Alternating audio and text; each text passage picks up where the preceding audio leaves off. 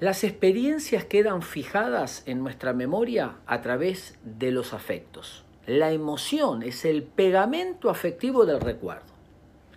Cuando recordamos en realidad estamos reconstruyendo. Nuestro cerebro no es una filmadora que filma exactamente.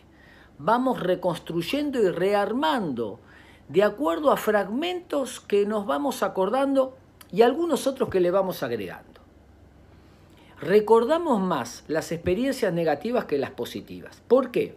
Porque el cerebro fija con la emoción negativa cualquier recuerdo negativo. ¿Para qué? Para aprender hacia adelante. Es por eso que si cinco te saludan y uno no te saludó, vamos a estar hablando del que no nos saludó. Para atrás hay recuerdos lindos y hay recuerdos tristes. ¿Qué hacemos con los lindos?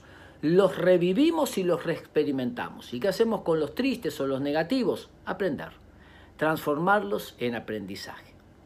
Cuando nosotros somos fabricantes de buenos recuerdos, construimos una fortaleza extraordinaria en la vida de nuestros hijos, de nuestra pareja, que hará que la vida emocional y espiritual sea más plena. Seamos fabricantes de lindos recuerdos.